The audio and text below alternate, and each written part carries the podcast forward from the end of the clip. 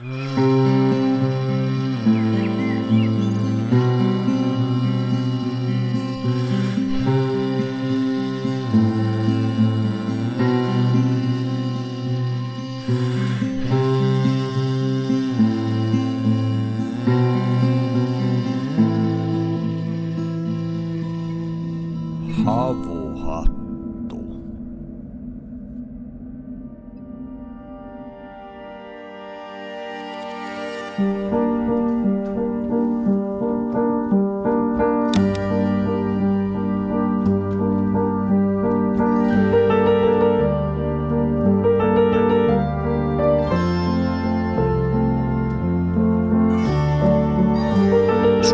Monta hienoa paikkaa, mutta jos hienoin yksittäinen neliökilometri pitäisi nimetä, olisi vahva ehdokas Helsingin Vartiosaari.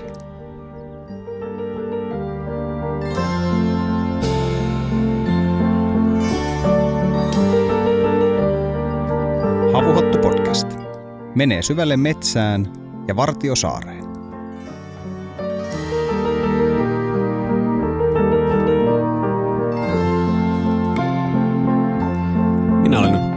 Kronqvist ja tässä kanssani saunan terassilla Joonas Varla.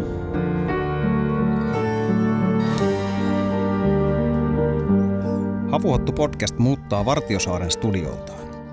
Tähän jaksoon halusimme tallentaa palan podcastimme Syntymäsaaren ainutlaatuisa tunnelmaa. Vartiosaaren kulttuuriperintöä, luonnonympäristöä ja saaren periferiaterapeuttista vaikutusta on tässä jaksossa kanssamme pohtimassa esoteerisen maantieteen koulun perustaja, maantieteilijä Marko Leppänen. Syksystä lähtien siirrymme Vartiosaaresta itään uuteen nauhoituskömmettiimme, Jokilaaksoon, joka on Leppäsellekin erityisen läheinen. Tämänkin jakson meille tarjoaa Kääpä Biotech ja erityisesti ää, Kääpä Biotechin metsäpalveluosasto eli Kääpä Forest. Ja tällä kertaa viittaankin tämmöiseen hyvin mielenkiintoiseen Helsingin Sanomien artikkeliin, joka heistä kirjoitettiin ja joka laitetaan tuonne jakson muistiinpanoihin toki.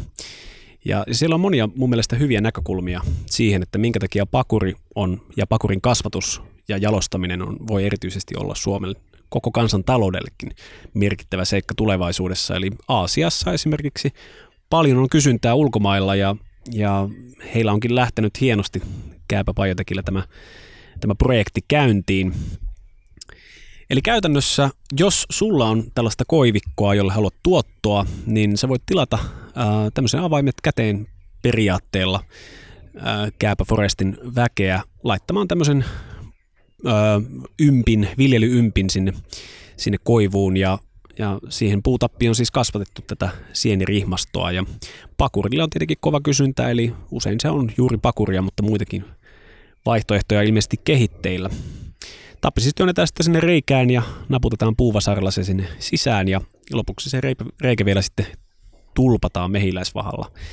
Eli sitten odotellaan sitä pakuripahkan pahkan muodostumista ja jokunen vuosihan siinä vierähtää, mutta sitten kun pakuria on, niin se käydään keräämässä pois ja, ja sillä on tosiaan aika voisi sanoa, että merkittäviä ää, mahdollisuuksia saada tuottoa, eli siinä vaiheessa, kun sitten tuossa joidenkin vuosien päästä tämä pakuri on kasvanut ja se on, se on saatu sieltä kerättyä talteen, niin se tuotto voi metsänomistajalle olla jopa kymmenkertainen kuitupuuhun verrattuna, eli erittäin potentiaalinen mahdollisuus saada tuottoa.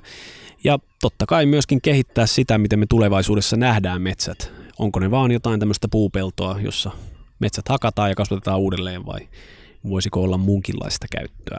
Mekin täällä Havuhattu podcastissa useaan kertaan ollaan kovinkin sanoin kritisoitu tätä nykyistä metsätaloutta, jossa nähdään, että oikeastaan ainoa tapa saada rahallista hyötyä irti metsästä on se jäänikuinen päätehakkuu ja koko sen metsän biodiversiteetin alas ajaminen. Ja siitä syystä olemmekin hyvin tyytyväisiä tästä, tästä tuota yhteistyökumppanista me Kääpä Biotechista, jonka, jonka avulla voit saada metsästä tuottoa ilman, että sinun tarvitsee ainuttakaan oksaa sieltä metsästä kaataa. Eli jos tällainen sinua kiinnostaa, niin voit mennä kaapaforest.fi ja tilata sieltä ilmaisen arvion metsällä. Eli sieltä voit myöskin ottaa yhteyttä näihin heidän asiantuntijoihin. Tervetuloa Vartiosaaren Talbon nauhoitustupamme Rantasaunan terassille, Marko Leppänen. Kiitoksia. Tämä on ilo ja kunnia. Ihan aluksi itse joudun poistumaan tästä keskustelusta tänne huvilallemme on tulossa muuta porukkaa vierailemaan, joten lähden tästä lautturiksi, joten jätän teidät kahdestaan tänne nyt keskustelemaan. Tämä onkin itse asiassa hieno tapa aloittaa tämä, koska Vartiosaaressa se mielenkiintoinen seikka on se, että tänne päästäkseen niin suurimman osan vuodesta joko pitää kävellä jään yli tai olla oma soutuvene. Toisinahan tuossa sitten vapaaehtoiset kyydittää tai sitten on tuo yhteyslaiva menee kesäsin, mutta sä oot Marko kans tullut hyvinkin tutuksi tämän saaren kanssa, niin kulitko itse soutuveneellä vai millä kulit tänne? No ihan ensimmäisen kerran tulin vuotavalla kumiveneellä tuolta Ramsiniemen suunnasta, että olin lapsesta asti katsellut Helsingin puhelinyhdistyksen karttalehdiltä näitä Helsingin edustan saaria, mitkä siinä isoina, vihreinä, salaperäisinä, niin lähellä, mutta veneettömälle niin kaukana oli ja aina miettinyt millaista siellä on ja Vartiosaari oli yksi näistä. Ja viimeinkin sitten niin vuonna 1996 niin sitten päätin, että nyt on aika tehdä asialle jotain ja Anttilasta 249 markan kumiveneen ostin ja kävin sillä sitten lukuisissa Helsingin edustan saarissa ja silloin Vartiosaareen tullessa mä tosiaan kun mä pumppasin sen, niin mä huomasin, että tämä vuotaa, mutta pihinää kuuluu pientä, mutta mä ajattelin, että, että tätä mahdollisuutta ei nyt kuitenkaan jätetä väliin, että kun tähän asti on nyt tultu, niin silloin saavuin sitten ensimmäisen kerran ja siitä lähtien niin on ollut selvää, että toi siirtymä, johon tota, niin Joonas nytkin lähti tonne soutamaan ihmisiä yli, niin se on erittäin merkittävä tekijä tässä koko kokemuksessa. Yhä uudet ja uudet ihmiset on sanonut sen, että siinä juurikin se mantereen ajatusmaailma ja tämmöinen elämän rytmi ja päällimmäiset niin huolet niin jää jo pelkästään siinä, että tapahtuu tämä niin kuin ehkä aavistuksen työläs, mutta kuitenkin niin samalla virkistävä siirtymä. Ja tämä onkin tota, niin yksi elvyttävän ympäristökokemuksen niin peruspalikoista on tämmöinen being away. Mm. Niitä on neljä palikkaa ja tämä on se, mistä lähdetään liikkeelle, että jotta paikka elvyttää, niin sinne tarvitaan jonkinmoinen ponnistus, että sinne siirrytään. Ja tämä löytyy myös kaikista maailman paratiisiuskomuksista tämä sama, että paratiisiin päästäkseen pitää niin joku, joku, joku este ylittää, että ei ole silleen, että tuosta vaan niin kuin löllönä valahdan paratiisiin. Mm-hmm. Joo, kuulijoille siis tiedoksi, että mehän ollaan itse tultu tänne Reposalmen yli tänne, mutta tänne pääsee myös Ramsin niemestä tuolta saaren toiselta puolelta, jos siis oma vene on. Eli toki tämä Reposalmen puoli on se niin kuin ehkä tunnetumpi, koska tuo päälaituri sijaitsee siellä. Joo, ja sitten koko saaren pohjoispuolen porukkani niin kulkee Jatasalmesta. Aa, aivan joo, joo kolmaskin paikka on. Joo. Ja tämä teidän yli, pääylityspaikka, niin tässähän on sitten talvella niin laveritkin siinä jäällä, jota kutsutaan juoksulavereiksi, koska jos on heikko jää, niin on parempi niin kuin juosta eikä jäädä siihen ihmettelemään. Nämä on hyvin tutut nämä, nämä laverit ja, ja on tullut kyllä todella me, me, merkittävissä ää, erilaisissa sääolosuhteissa soudettua ja käveltyä tuosta yli. Ää, yksi, mikä on, voi sanoa, että ikimuistoinen oli se, kun sekä soudettiin että käveltiin. Että meitä oli semmoinen viitisen henkeä täällä. Ja äh, jostain syystä päätettiin, että osa haluaa mennä soutaan ja osa kävellen. Ja siinä oli ihan jäätä, mutta sitten jään keskeltä meni semmoinen noin puolentoista metrin levyinen äh, tämmöinen väylä. Mm, ränni. Ränni, kyllä. Ja, ja tota, se oli hauska, koska kun me katsottiin heitä, me nähtiin heidät soutumassa ja kun he katsoivat meitä, he näki meidät kävelemässä. Eli silti talven, sydän talven tota, hommia kumpaakin tehtiin siinä. Joo. Tosin viime talvenahan oli semmoinen talvi, että ei täällä paljon jäitä nähtykään, että ihan soutaan mentiin ympäri vuoden, että Kyllä vaan. joinain vuosina näin. Tuolla pohjoispuolella niin se ränni on 250 metriä pitkä ja se on sen verran kapone, että siinä pitää keksillä Mm. työntää ja vetää, vetää sitä paattia niin kuin jäälohkareiden keskellä. Ja kevät-talvella sitä avitetaan jo sen rännin aukenemista laittamalla tuhkavana siitä rannasta rantaan. Aivan. Joo, yksi semmoinen piirre, mikä äm, Vartiosaaressa on, on tosi mm, erityislaatusta verrattuna oikeastaan muihinkin saariin Helsingissä tai missä tahansa, on se, että tämä on tosi yhteisöllinen saari. Tässäkin juuri ää, Joonas tulee täällä, täällä tota, ää, rantaan ja, ja mukana on, on ihmisiä, jotka on jakamassa täällä tämmöistä mökkiä ja yhdessä tekee talkoa voimin ylläpitää näitä. Tämä on ilmeisesti sullekin aika tuttua tämmöinen yhteinen asuminen saaressa. Joo, kyllä vaan, että täällähän on vajaa 60 huvilaa täällä saarella ja niistä karkeasti sanottuna puolet niin on Helsingin kaupungin omistamia ja, ja, ja ne on sitten erilaisille yhdistyksille ja muille yhteisöille vuokrattuja, että se tota, yhteisöelämä on näin ollen niin täällä ihan niin kuin tuttua ja totta kai saaralaiset muutenkin on yhteisöllisiä ja se korostuu silloin varsinkin kun on just vaikka kelirikkoaikaa, niin silloin pidetään toisista huolta ja vaihdetaan niin kuin tiiviisti kuulumisia sää, sääolosuhteiden suhteen ja, ja tullaan rantaan katsomaan, että toi pääsee nyt turvallisesti yli. Mm-hmm, mm-hmm. Saaressa varmasti korostuu se, että, että, että yhteisö on tärkeää, koska kuitenkin ollaan eristyksissä sieltä maasta, jossa, jossa suuri osa ihmistä asuu. Tämä on ehkä itselle sikäli tuttu, että tuli jonkin verran käytyä tuolla Hailuodossa, silloin kun olen siis Oulusta kotoisin, niin ää, siellähän on tunnetusti tämmöinen oikein niin kuin oma hailuoto kulttuurinsa ja hailuotoyhteisönsä. Tietenkin hyvinen ja huonoinen puolinen, koska oululaista ainakin sanoo, että hailuotolaiset on hyvin töykeitä. Itse en ole tästä samaa mieltä, eli jos siellä kuulijoissa hailuotolaisia on, niin ei, ei tarvitse tästä pahastua. Eli jokaiselle saarelle muodostuu semmoinen tietynlainen niin kuin, yhteishenki, yhteisidentiteetti ehkä jopa. Miten sä kuvailisit tätä Vartiosaaren yhteisidentiteettiä, jos, jos sellainen täällä on? No siis saari, saari on ensinnäkin kuin piiritetty kaupunki. Se on arvaamattomien luonnonesteiden piirittämä ja, ja kuten missä tahansa piiritetyssä kaupungissa, niin siellä sen selviytymiseen niin edellytetään yhteisöllisyyttä ja tätä on myös tutkittu majakka- ja luotsiyhteisöjen suhteen. Harri Nymanin mielenkiintoinen väitöskirja, missä tota, niin,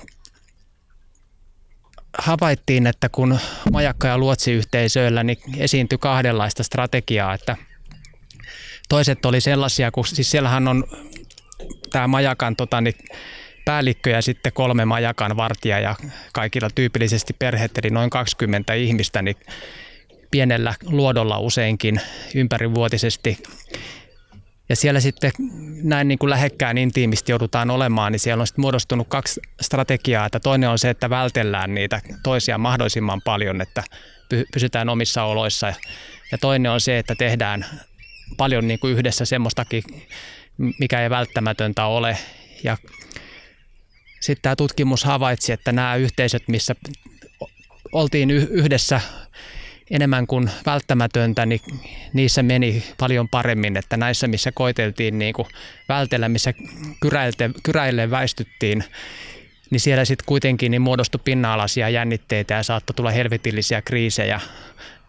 Vartiosaari on onneksi ollut kuitenkin sitten aika lailla tämä, tämä esimerkki siitä, missä, missä se yhteisöllisyys on, on toteutunut ja että se tosiaan on täällä ollut luontevaa juuri sen vuoksi, kun täällä on niin paljon niitä toimijoita, mitkä on jo lähtökohtaisesti yhteisöjä.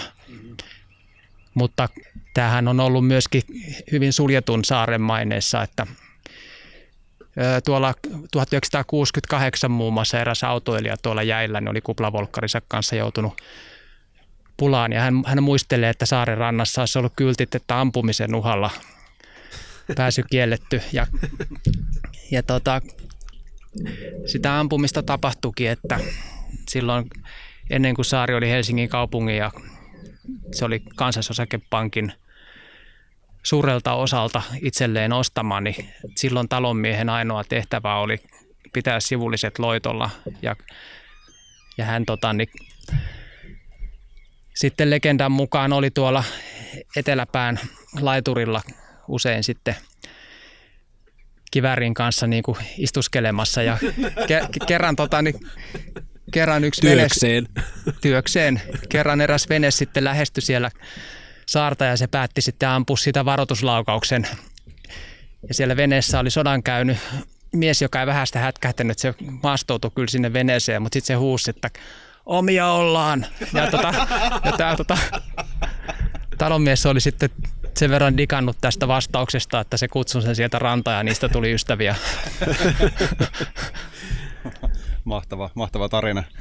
Tota, Mielestäni ajatellaan, että jos yksittäisiä niin kuin asioita äm, pitäisi mainita, mitkä pitää niin kuin yh, yhteisön tiiviinä, sä, sä mainitsit tuossa aikaisemmin sen, sen niin kuin keskusteluyhteyden, niin yksi, yksi mikä niin kuin pystyy nostaa historiasta ja, ja muualtakin on, on niin kuin yhteiset rituaalit.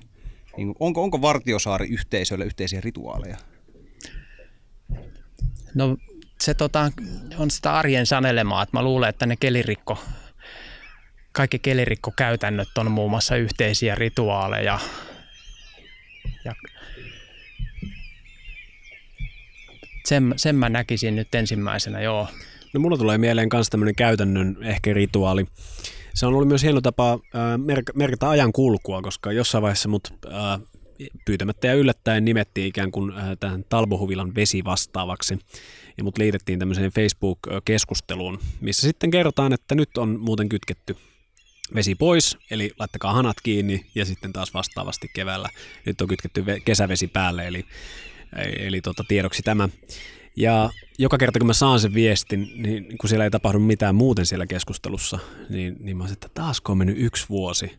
Ja näin nämä vuodet vaan menee ja, ja itsehän mä oon täällä seitsemän vuotta taitaa tulla täyteen nyt tässä, mm. kun viimeistä kuukautta täällä Jooneksen kanssa ollaan. Montako vuotta sulla Joonas on täällä. Mä en itse ole varma, mutta kolme, kolme neljä ehkä. Joo. Sä Marko vietit täällä ilmeisesti kans useamman vuoden ihan asuen, eikö niin? Noin 15. 15 vuotta, okei. Okay. Joo.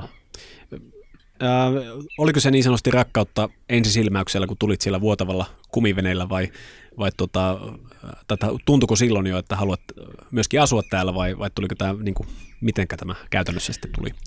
No tota, käytännössä Mä olin Helsingin saariston luontovalvoja 1997 ja silloin 115 saarta inventoi Helsingin edustalla.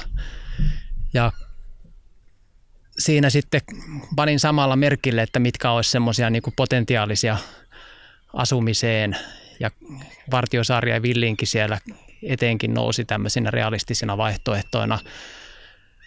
Mutta alkuun mä päädyin niin kuin vähemmän realistiselle Kalliosaareen Vuosaaren edustalle, jossa oli silloin semmoinen semmoinen tota, niin, punainen torppa, mitä enää ei ole. Ja siellä sitten tota, asustin yhden kauden kevästä jäiden tuloon, mutta kyllä Vartiosaari sitten oli tosiaan niin kuin, kun sinne viimeinkin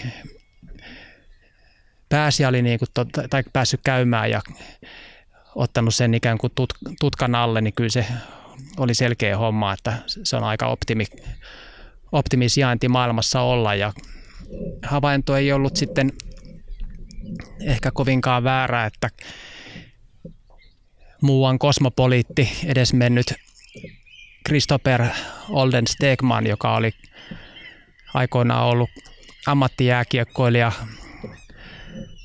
Itävallassa ja se joutui kansallissosialistien kanssa kahnaukseen jollakin tapaa ja se pakeni asumaan Etelä-Amerikkaan ja se palasi sieltä myöhemmin Pariisiin, missä se oli venäläisen prinssin adjutantti 20 vuotta. Ja tämä Christopher oli sellainen, joka oli niin kuin kyllä nähnyt maailmaa enemmän kuin yhden ihmisen tarpeisiin. Ja kun hän kävi sitten kahdeksankymppisenä Vartiosaaressa, niin hän pysähtyi tuolla ja tota, niin, otti kiinni hihasta ja sanoi, niin kuin, että tämä on niin kuin todella erityinen paikka. Siinä on semmoinen pysähtynyt ajaton hetki. Tämä on oikeastaan ihan, kuin ihan huikea tarina, koska mä tavallaan ymmärrän se tosi paljon, koska mä, jos mä oikein pinnistän mun muistia, niin mä saatan muistaa ne ihan ensimmäiset kerrat, kun mä oon ollut Vartiosaaressa. Sen ainutlaatuisen tunnelma siitä, että tämä on jotain, mitä mä en ole koskaan aikaisemmin nähnyt elämässäni. Mutta ottaen huomioon, miten paljon maailmassa on, on huikeita luontokohteita esimerkiksi, ja miten tämä sun sivistynyt ystäväsi on, on niinku kiertänyt ympäri maailmaa, niin kyllä silti on aika, aika moista, että me just istutaan nyt siellä siinä saaressa, mitä hän piti niinku maailman yhtenä upeimmista paikoista. Eli helpostihan Vartiosaaressa, tämä on siinä mielessä mielenkiintoista, että kun täällä viettää paljon aikaa, niin tämä, no niin kuin tietenkin useimmat paikat, mutta, mutta mä oon ainakin huomannut, että tämä arkistuu niin kuin tavalla, että pitää itseään oikeasti muistuttaa joka ikinen kerta, kun tänne tulee, että miten onnekas on siitä, että esimerkiksi itse on voinut viettää täällä niin monta vuotta saunoja ja podcastia nauhoitella ja näin. Et meillä on tullut semmoinen itse asiassa vähän niin kuin tapa, varsinkin Jooneksen kanssa, mutta muidenkin ystävien kanssa, että kun on saunottu ja ensimmäiset parit löylyt heitetty, niin kun istutaan tähän kuistille, oli kesä tai talvi tai tuuli tai sade tai mikäli myrsky, niin istutaan hetkeksi ja ollaan sillä, wow, on tämä kyllä mahtava paikka. Ollaan me niin onnekkaita, että tämä on mahdollista. Ja yksi semmoinen sanonta, mitä sitten monesti onkin kulutettu tässä on, että missä muussa maailman pääkaupungissa tämmöisillä niin kuin, no monena vuosina ollaan käytetty, se ei ehkä enää pidä paikkaa, mutta rahattomilla hipeillä on niin kuin mahdollisuus istua merenrannalla niin kuin saunalla, joka on rakennettu meren päälle ja, ja katsella maisemia ja nauttia siitä illasta. Niin kuin, en usko, että monessakaan tai varmaankaan yhdessäkään meriranta pääkaupungissa tämä on mahdollista. Hmm. Osittain sosiaalidemokratian ja, ja tuota, yhdistys Suomen kulta-aikojen peruja tämä, niin, kyllä. tämä yhdistelmä. Jotain tällaista. Onhan tänne ilmeisesti ollut suunnitelmia Onhan tämä onnekasta, onnekasta että tämä on edelleen tällainen. Että mm. Se ensimmäinen rakennussuunnitelma on jo muistaakseni 1943 vuodelta ja, ja sen jälkeen ne on kerta toisensa jälkeen toistuneet ja täällähän on tota 60-luvun loppupuolella niin on myyty kerrostalo-osakkeita jo ennakkoon Vartiosaaresta. Et se on ollut niin kuin jo niin lähellä, että se on ollut olevinaan läpihuuto juttu. Ja, ja aina se niin kuin vaan on tuntunut toistuvan, että se rakennusmiete sieltä nousee, mutta kyllähän sen momentum rupeaa olemaan ohitse, että jos ei se ole onnistunut tälle 60-luvun hulluina vuosina, niin ei se enää nyt tule onnistumaan. Tämä on hyvin ajankohtainen aihe, koska juuri nyt ää, Uudenmaan maakuntakaavasta ollaan päättämässä ja kokous on ilmeisesti alkanut yhdeksältä aamulla ja kello on nyt 20 vaille seitsemän, niin edelleen kokous menee, eli uutisia ei ole saatu. Ää, mutta tässä maakuntakaavassa Vartiosaarella on tämmöinen kaavamerkintä siis, että tämä on vähän, vähän ehkä hämmentävä jopa sisäisesti ristiriitainen ää, merkintä kuin taajama toimintojen kehittämisvyöhyke. Kuka ei siis tunnu tietämään, mitä tämä tarkoittaa, mutta se, mitä se ainakin tarkoittaa, on se, että tämä mahdollistaa tämän saaren kaavoittamisen asuinalueeksi. Ja nyt siis selviää, että pysyykö tämä kaavamerkintä voimassa vai ei. Eli Joonas tuolla juuri live-seurantaa katsoo, mutta ei vieläkään tuloksia ole tullut. Ähm, sanoit Marko, että tuossa 40-luvulta lähtien on tasaisin väliajoin tullut tämä tää esille, ja tuossa muutama vuosi sitten hän oli, oli iso vääntö tästä sitten taas Helsingin kaavoituspäätösten yhteydessä. Olitko silloin, äh, tai seurasitko tätä, tätä prosessia? Joo, kyllähän silloin tota, kaupunkisuunnitteluvirastossa kyllä kokonainen kerroksellinen niin laati Vartiosaaren kaavaa ja olihan se pitkälle niin kuin havainnekuvia myöten tehty, kunnes se sitten taas sitten todettiin hallinto-oikeudessa laittomaksi kaavaksi ja sitten se taas meni jäihin. Siinä oli se tota, täky, millä sitä oltiin myyty ihmisille, että Vartiosaaren läpi vedettäisiin niin kuin maiseman raitiovaunu. Mm-hmm. Mulla kiinnostaisi hypätä tässä keskustelussa vähän tuonne menneisyyden puolelle. Um, ilmeisesti tämä nykyinen rakennuskanta täällä on lähtöisin 1800-luvun uh, huvila rakennusajoilta, mutta onko sulla tietoa, mihin tätä vartiosaarta käytettiin sitä ennen? Tämähän on sinänsä tuo, varsinkin tuo saaren eteläpääty, joka on kohtuullisen korkea, antaa sellaisen mm, oivallisen tähystyspaikan tuonne Itä-Helsingin saaristoon, ja siitä näkee, näkee lähes, lähes sinne niin kuin aavalle, aavalle asti, joten voisin kuvitella, että tässä on jonkunlaista tähystystoimintaa ollut jo, jo tuota, huomattavasti ennen tätä 1800-lukua. Onko sulla tarkkaa tietoa tämän saaren käytöstä sitä ennen? No se on niin kuin päättely varassa, mutta Vartiosaaren linnavuori, eli Helsingin ainoa muinaislinna, on tuolla Vartiokylänlahden perukalla niin jonkun sen kilometrin päässä Vartiosaaresta. Ja silloin kun Vuosaari oli nimensä mukaisesti vielä saari, mitä se oli niin kuin 1600-luvun loppuun suunnilleen, niin muinainen idän väylä, suojainen sisäreitti on kulkenut sitten täältä Vartiosaaren editse, sen Linnavuoren editse ja sieltä sitten läpi tuonne tota, niin, Kasapärjetin suuntaan tuonne niin sanottuun Vantaan kiilaan, mikä on nykyään Helsinkiä ja ja siellä on myös tämä tosiaan tämä kasapärjet, joka tarkoittaa suomeksi roihuvuorta, merkkitulien pitopaikkaa.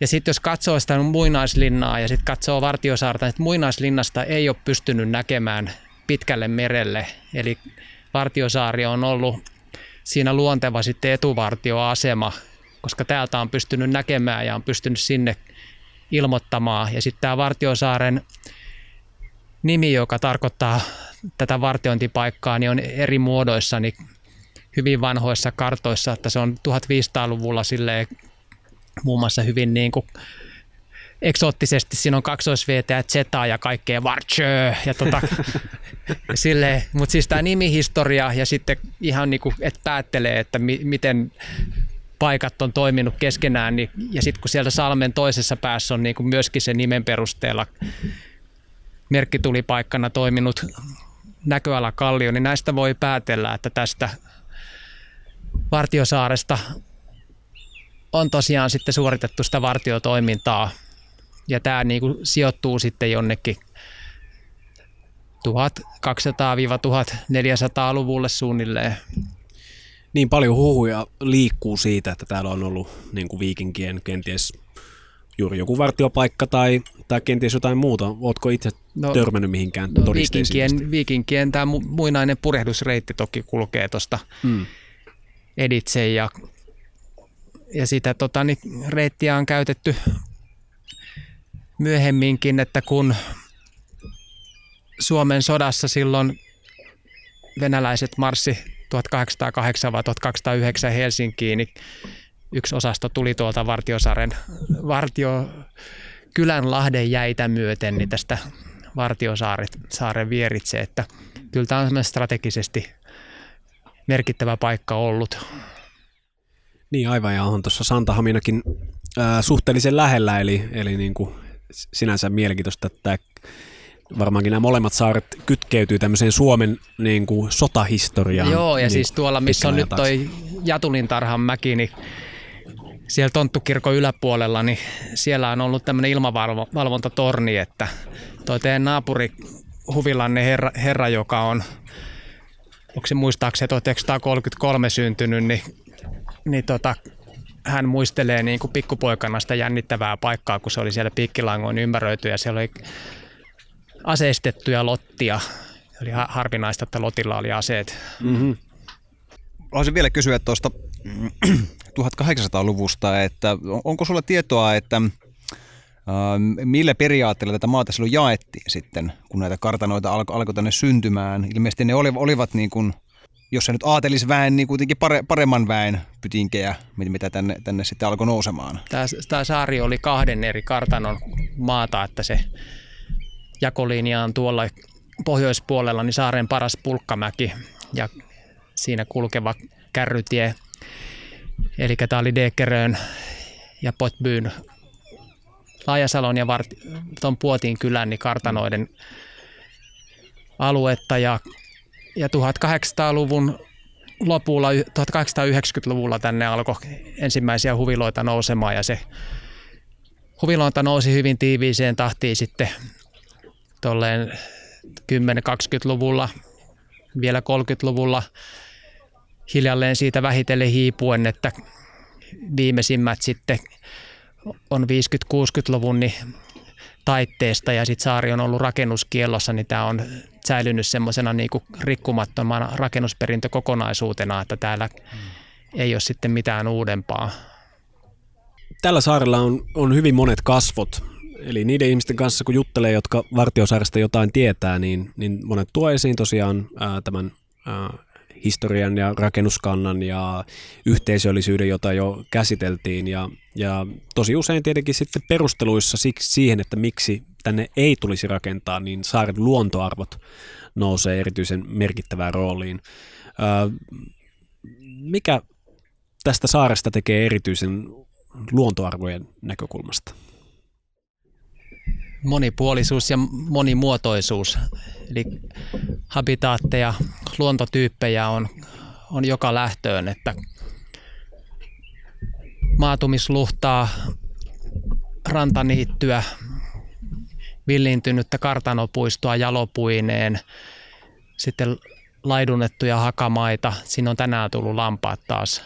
Ja sitten rehevää lehtomaista metsätyyppiä. Tuossa teidänkin takana mä tuolla kävin etsimässä, jos mä löytäisin val- valkolehdokin tämän hienon Pohjolan orkkiidean, että joko se olisi alkanut kukkimaan, mutta on hieman varha, varhasta. En löytänyt valkolehdokia, mutta kuitenkin tuon jykevän haavikon tuolla näin, josta Pentti Linkola täällä käydessään sanoi, että eihän tällaisia ole missään. Ja, eli lehtomaista kangasta sitten siirrytään mustikkatyypin kuusimetsiin ja vähitellen karumpiin. Täällä on niin kuin varmasti ainakin pari sataa semmoista jyhkeää kilpikaarna honkaa ympäri saarta ja hienot karut, tuommoiset kallioylängöt ja, ja sitten tosiaan niin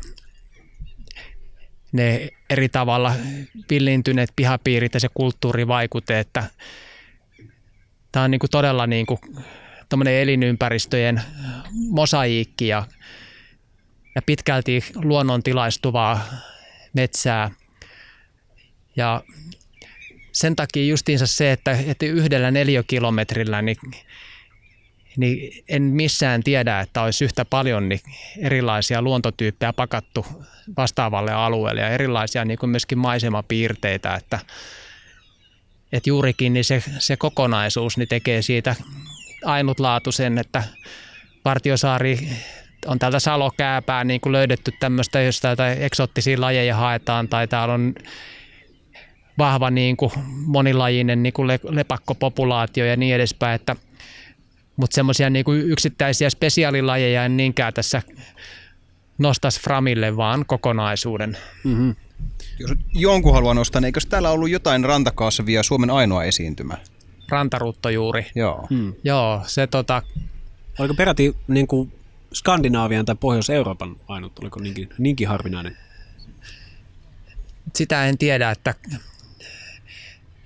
tuohon ei osaa sanoa, että se on Suomen ainoa, että Ahvena, Ahvenanmaan Eekkeröllä niin tunnettiin se, mutta se Eekkeröön esiintymä on, on tota, niin, kadonnut kymmeniä vuosia sitten, että Vartiosaaren esiintymä on löydetty 1974 ja sitä, se on ainoa Suomen tunnettu tällä hetkellä. Mm-hmm. Tämä on, onko, onko se yhtä koruton kasvi kuin nimi antaa ymmärtää?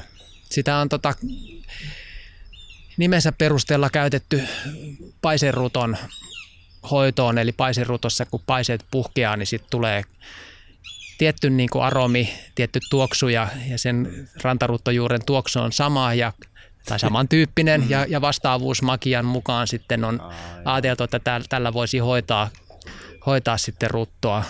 No juuri tästä ajoin kysyä, koska silloin kun oli tämä edellinen uhka tälle saaren rakentamiselle, niin itse olin hiukan aktiivisena siinä jotain pientä pientä viestiä laitteli ja muuta tällaista. Ja, ja sitten kun ihmisille puhu tästä, ja ihmiset oli hyvin kiinnostuneita tästä Vartiosaaren, että, että menikö se nyt läpi ja, ja, ja mitä sille kuuluu ja näin.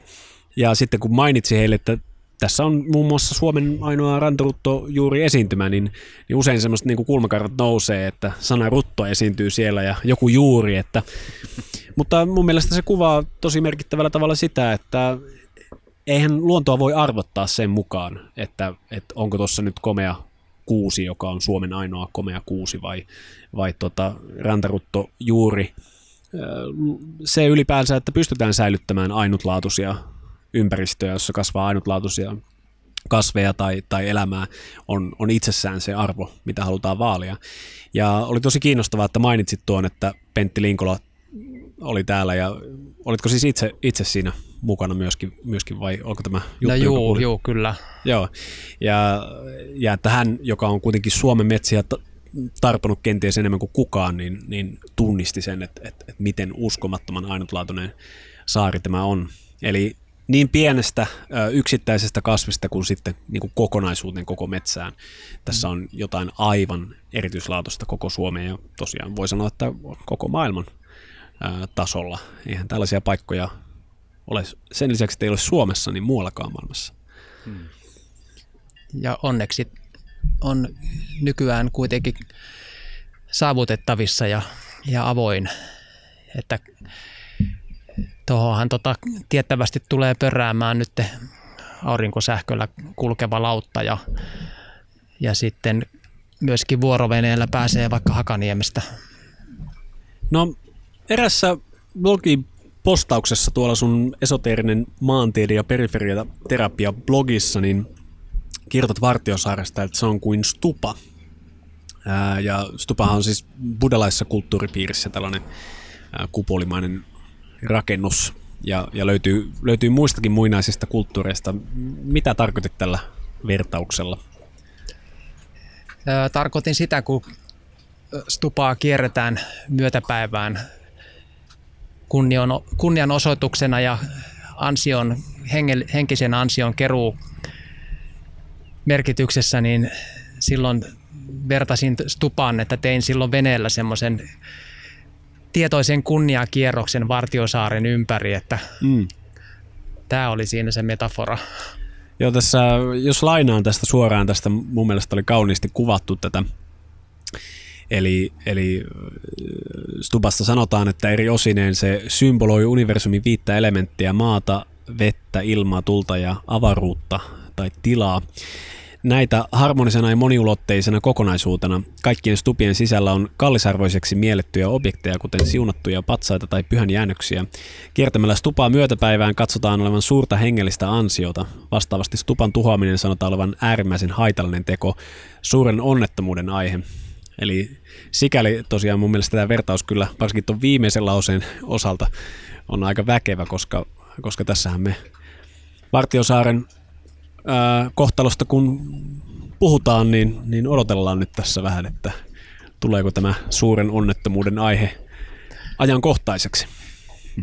Niin, kyllä se, tota, jos tämmöisen paikan tuhoamisen joku ottaa kontolleen, niin, niin se on semmoinen asia, johon itse ainakaan en uskaltaisi ryhtyä.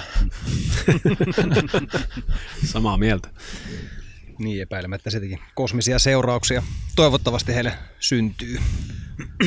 Jos tupa oli siitäkin mun mielestä hyvä, hyvä vertaus, että, että siinä kun ensimmäisen kerran kävin tuolla näköala kalliolla oman Etelä-Aasian reissun jälkeen, niin siellä näköala kallion päällähän on se vanha, vanha kummeli, joka on myös valkoiseksi maalattu niin kuin nämä stupatkin. Niin mulle tuli sitä kummelista samanlainen fiilis, että se on, se on ikä, ikään kuin, niin kuin buddhalainen stupa se kivi, kivilatomus, mikä siellä kallion päällä sijaitsee. Sä mainitsit aikaisemmin tuossa, jos käydään hieman näitä niin kuin paikkoja, niin mainitsit ohimennen tuossa Tonttukirkon. Ja sehän on meille, meille tuota, ainakin minulle ja Otolle merkityksellinen paikka myös siinä, siinä mielessä, että hyvän ystävämme ähm, lapsen nimiantojuhlat pidettiin siellä ja se oli äärimmäisen äärimmäisen kaunis seremonia ja, ja se paikka, paikka tuki sitä hyvin, hyvin vahvasti. Ja sehän on siis vanha louhos ja, ja tämä kummeli, mistä äsken mainittiin, niin on, kerroit meille äsken tuossa ennen kuin alettiin nauhoittamaan, että, että se on, on, on louhittu sieltä kaivoksesta nämä, nämä tuota lohkareet, niin mihin tarkoitukseen tämä kaivos perustettiin ja milloin, milloin se on ollut aktiivisena? Se on perimätiedon mukaan, niin liittyy Viaporin rakentamiseen, eli 1700-lukuun Suomenlinnan rakentamiseen. Ja sieltä on saatu hyvin liuskekiveä, mitä on sinne viety ja liuskekiveä on kaiketi käytetty myös kattorakenteena ennen. Tosiaan käytit tätä vanhaa nimeä tästä, eli, eli Tonttukirkko. Hyvin kiehtova tarina oli myöskin se, että mitenkäs tästä tuli sitten metsäkirkko, jona se nykyään tunnetaan. Voisitko kertoa myös kuulijoille tämän, tämän tarinan? Saaressa toimi monta vuotta karmeliittaluostari ja karmeliittaluostari käytti tätä kirkkoa niin sitten säännöllisiin messuihin ja siinä yhteydessä sitten syntyi skisma, että tästä tota, niin, pakanallista tonttukirkkonimestä, joka oli varhaisempi. Se on ilmeisesti Elannon kesäsiirtolan aikoja, jollo, peruja, jolloin se on ollut niin kuin leikkipaikka se vaikuttava kallioseinämä. Niin se tonttukirkkonimi sitten, niin joka tapauksessa ei sitten sopinut tokikaan tähän niin kuin karmelitta-kontekstiin ja, ja silloin sitten alettiin suosittelemaan, että jospa tästä nimestä nyt luovuttaisiin ja käytettäisiin neutraalia metsäkirkkoa ja muodostui ikään kuin sitten kaksi koulukuntaa saarissa, ketkä kannatti tätä vanhaa nimeä ja ketkä mukautui tähän uuteen. Ja tuossa sen anekdootinhan kerroin ennen nauhoituksia, että kun kirkko joskus, olisiko ollut 2003, niin vihittiin käyttöön papin toimesta, niin itse vanha sarvipää ilmaantui kuin ilmaantuinkin sinne. Eli siellä tota, niin takarivi ilmestyi Onni Pässi mahtavine sarvineen. Sulla oli myös saman hengenvetoon kerroit tuota mahtavan tarinan tästä on Onni Pässin ja, ja hänen rikoskumppaninsa karkureissusta. Voisitko Joo, kertoa sen se oli, myös? se oli yksi myöhäissyksy, että Onni Pässi oli Doris hevosen kanssa niin karannut yhdessä ja ne oli monta vuorokautta karkuteillä, että aina kun etsijät koitti niitä lähestyä, niin ne häippäsi vain jäljistä näki, että tässä ne on levännyt ja nyt ne on niin kuin sännännyt matkaan, kun on kuulleet etsijät. Ja myöhäissyksyllä niillä sitten rupesi nälkäkin tulemaan, kun ei niin paljon luonnosta enää löytynyt syötävää ja saaren vanhin asukas Edit oli sitten syyspimeillä niin kauppakasseineen tuolla matkalla kohti kaunista kotitorppaansa, kun sitten tota, niin pimeydestä oli Onni ja Doris tullut esiin ja ne oli Editin painanut sinne sitten yhtä seinustaa vasten ja käynyt läpi kauppakassit ja ottanut sieltä tarvitsemansa, että sieltä on varmaan juurekset ainakin lähtenyt parempiin suihin, että tämä on ainoa niin kuin ryöstö, joka tiedetään Vartiosaaresta Ja sen takia vanha vihta on sun niin kuin, symboli. Joo. On kyllä maini, mainio tarina. Kyllä. Tällaisia ma- maalaisromanttisia tarinoita tänne niin kuin kaupungin laitamaille Joo, yksi asia, mikä, minkä olen halunnut kysyä joltakin, joka on täällä pidempään aikaa viettänyt. En tiedä, oletko huomannut sitä, mutta tuolla keskellä saarta on yksi ainut auto. Saaressahan siis ei ole autolle teitä, mutta jotenkin se auto on sinne onnistuttu saamaan. Tiedätkö, mistä tämä auto on sinne päätynyt? En, mä näin itsekin sen tänään ensimmäistä kertaa. Oh, okay. Joo, ei se kovin montaa vuotta siellä ole ollut. Joo. Mä kans mietin, että onkohan se tullut. Se on, mietin kanssa jossain vaiheessa, että mä en ole kyllä mielestäni nähnyt tota aikaisemmin, mutta sitten kun katso sisälle, niin siellä oli sen verran homeisen näköistä, että kyllä se on täytynyt olla tässä aikaisemminkin, mutta joku Tää, siihen Täällä on tota, niin, joskus ollut jääteitä, että tuolta kartanon rannasta tuolta siir- siirtolohkareen vieritsen, niin on, on tullut jäätie, että on, hmm. On päässyt autolla saareen, että se on silloin sitten sieltä tullut. Mm-hmm. ja sitten, jäänyt sille tielleen. Niin, talvella tuommoista kinttupolkua ylämäkeen ajettu siihen nykyiselle paikalle. Jos siis kuulijoilla on tästä jotain tietoa, niin meille saa vinkata vaikkapa sähköpostitse, koska tämä on mysteeri, jonka haluaisin vielä ratkaista ennen kuin saaresta poistumme.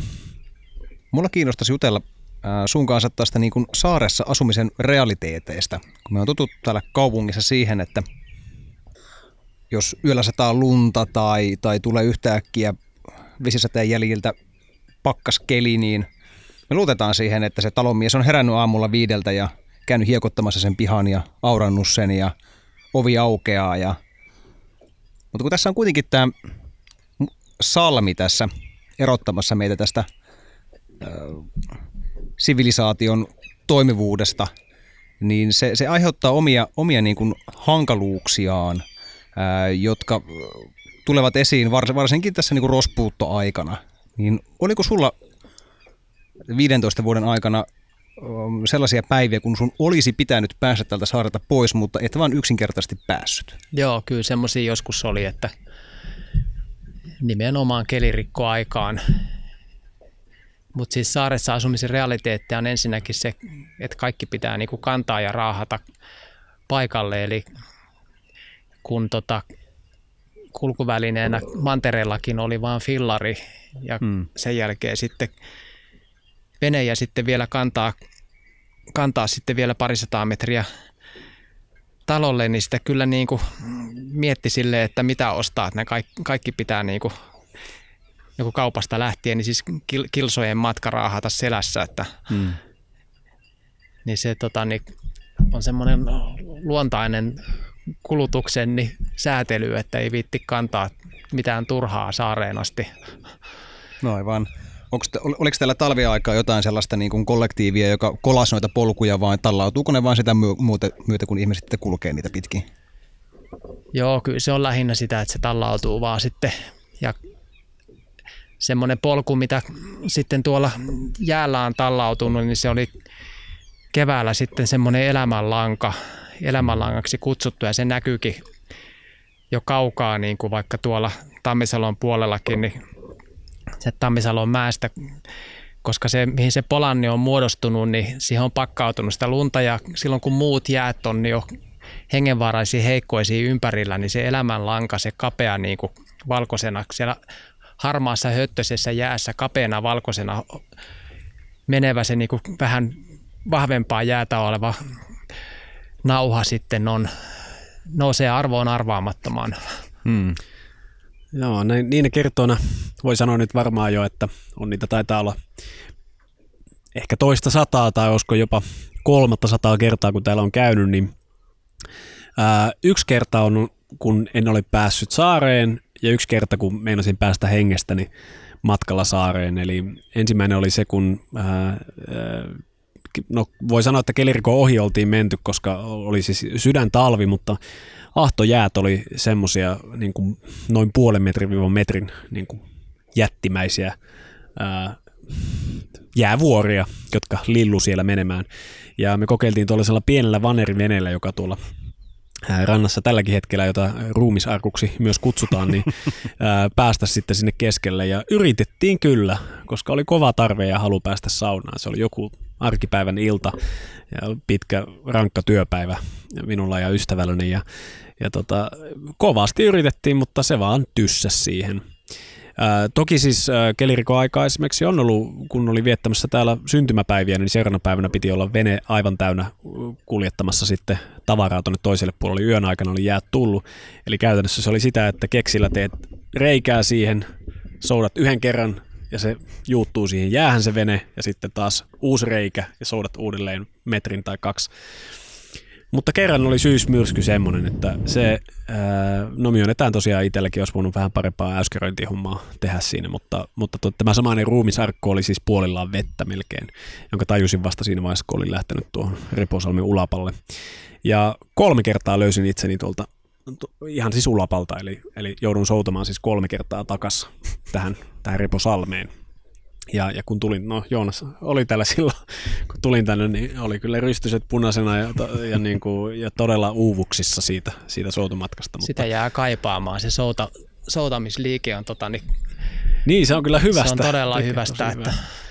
Mm, ja se, se on niin kuin, fyysisen matkan ohella, niin kuin paljon on täällä puhuttu, niin se on fyysisen matkan ohella myös niin kuin henkinen matka tänne saareen se soutaminen, että, että sä, sä ikä, ikään kuin, niin kuin jätät sen, soutaminen on niin kuin se väline, millä sä jätät sen, sen niin kuin infrastruktuurin tuolla tuonne mantereen puolelle ja jatkat niin kuin perinteisellä, perinteisellä menetelmillä tänne, tänne vähän tuota periferisempiin maisemiin. olette varmaan huomanneet, että siinä kummasti vaan mielentila muuttuu, kun tekee sen ylityksen. Kyllä, kyllä. Niin, mielentila. Ähm, sulla on siis blogi, jonka nimi on Esoteerinen maantiede ja periferiaterapia. Ähm, mitä on esoteerinen maantiede? Se on semmoinen maantieteen koulukunta, minkä, minkä, mistä tein gradun 1994. Ja se on, mitenköhän sen nyt kiteyttäisi, se, se tuo tämmöisen ikivanhan polariteetin näkökulman ja alueelliseen tarkasteluun. Ja polariteetilla tarkoitetaan sitä, että ilmiöt useiden viisaustraditioiden näkemyksen mukaan niin koostuu toisiaan täydentävästä vastakohtaparista. Eli pitää olla, jos on ylhäällä, niin pitää olla myös jotain, mikä on alhaalla. Jos on valoisaa, niin pitää olla jotain, mikä on pimeää. Ja jos patterissa, paristossa on plusnapa, niin se tarvitsee väistämättä miinusnavan ja, ja on uros ja naaras ja, ja aurinko ja kuu. Ja niin, ja puulla on tota, niin, maanalainen osa juuret ja se maanpäällinen osa ja, ja myöskin, niin, kuten tunnettua, niin aluejärjestelmät niin hahmotetaan keskus- ja periferia-alueena ja vallitseva aluesuunnittelu ja ylipäätänsä suhtautumisen alueisiin on se, että, että se keskus on hyvä. Se on se tehokas ja jäsennelty, rationaalinen, läpivalaistu, aktiivinen ja periferia on taas jotain, joka on epämääräistä, uinuvaa, kätköisää, se on siis syrjäseutua tai jotain niin kuin syrjässä olevaa, varjoissa olevaa ja, ja maantieteessä on tämä keskus- ja periferia problematiikka, niin kulttuurimaantieteessä varsinkin niin keskeisellä sijalla ja siellä on aina se lähtökohta, että se keskus, keskus on se niin kuin hyvä, mitä tavoitellaan ja se periferia on semmoinen jälkeen jäänyt, jota tulisi jollakin tapaa nyt saattaa keskuksen kaltaiseksi, Kehittää, kehittää nimenomaan. Mm. Ja, ja sitten tämä esoterisen maantieteen näkemys sitten, joka pohjautuu sitten tähän polariteettinäkemykseen, eli juuri siihen, että atomin ydintä ei voi olla ilman sitä elektronipilveä siinä ympärillä muuta, niin näkee sen, että se koko aluejärjestelmän niin tasapainon ja toimivuuden kannalta, niin se periferia ihan sellaisenaan itseisarvona tulisi nähdä yhtä oleellisena, yhtä arvokkaana ja yhtä tärkeänä osana sitä alueellista kokonaisuutta. Ja sen sijaan, että periferiaa koitetaan kehittää sitten jollakin tapaa keskuksen kaltaiseksi, niin pikemminkin sitten arvostettaisiin ja tuettaisiin sen perifeerisyyttä. Tuossa tuli todella monta kohtaa, johon mä haluan tarttua.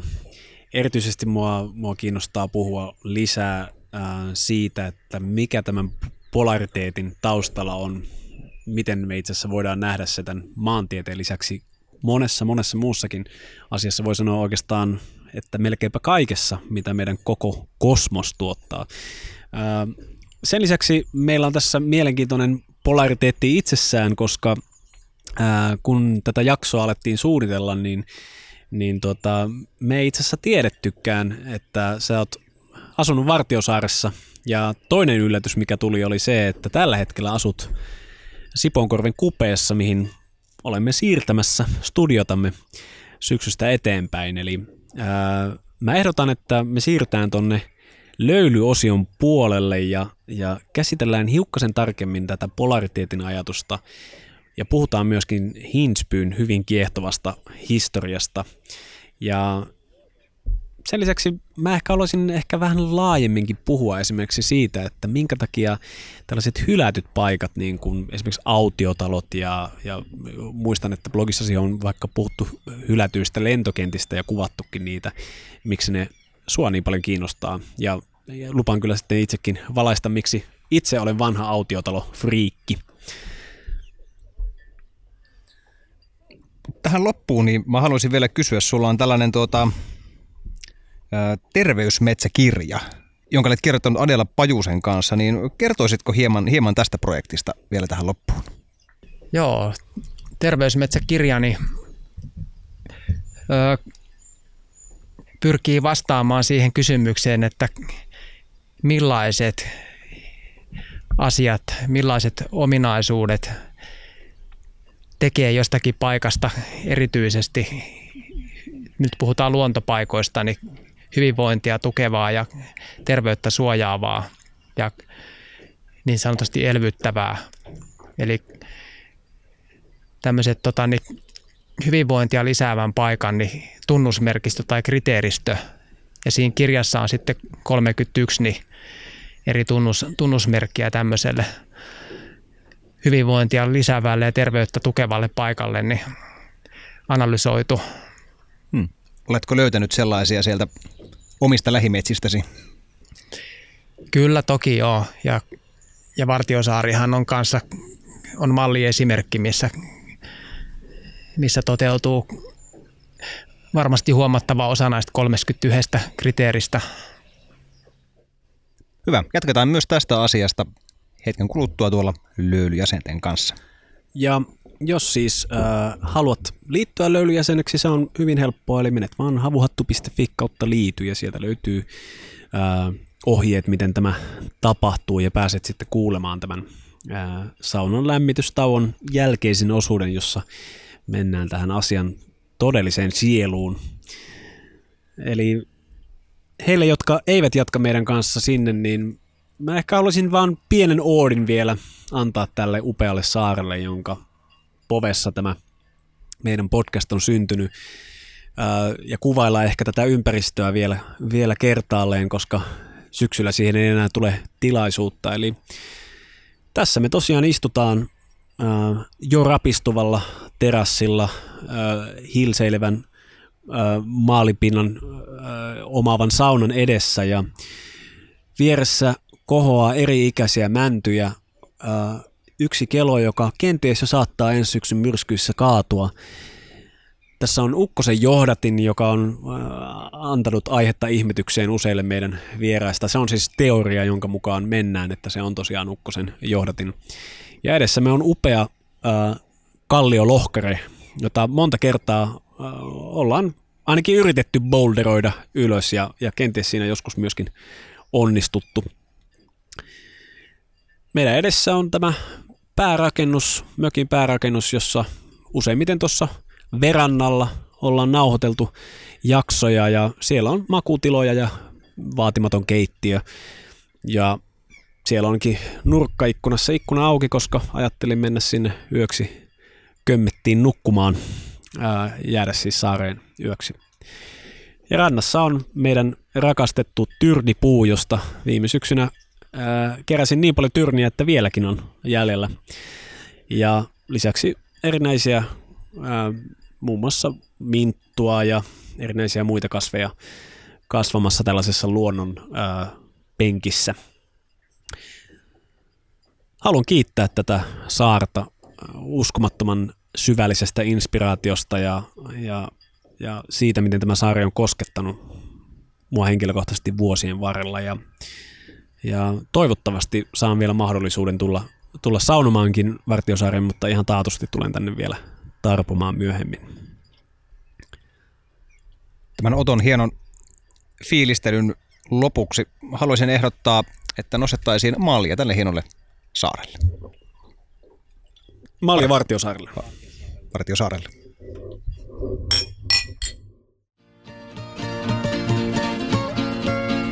Käänny kosken niskalta kohti etelää. Pieni polku sinne metsän halki vie. Siellä viisi miestä kuusi metsään leirin rakentaa. Tokko salaisempaa piilopaikkaa lie. Juu, juu, sillä tavalla. Kyllä tässä toinen saadaan niskat nilellä. Mm.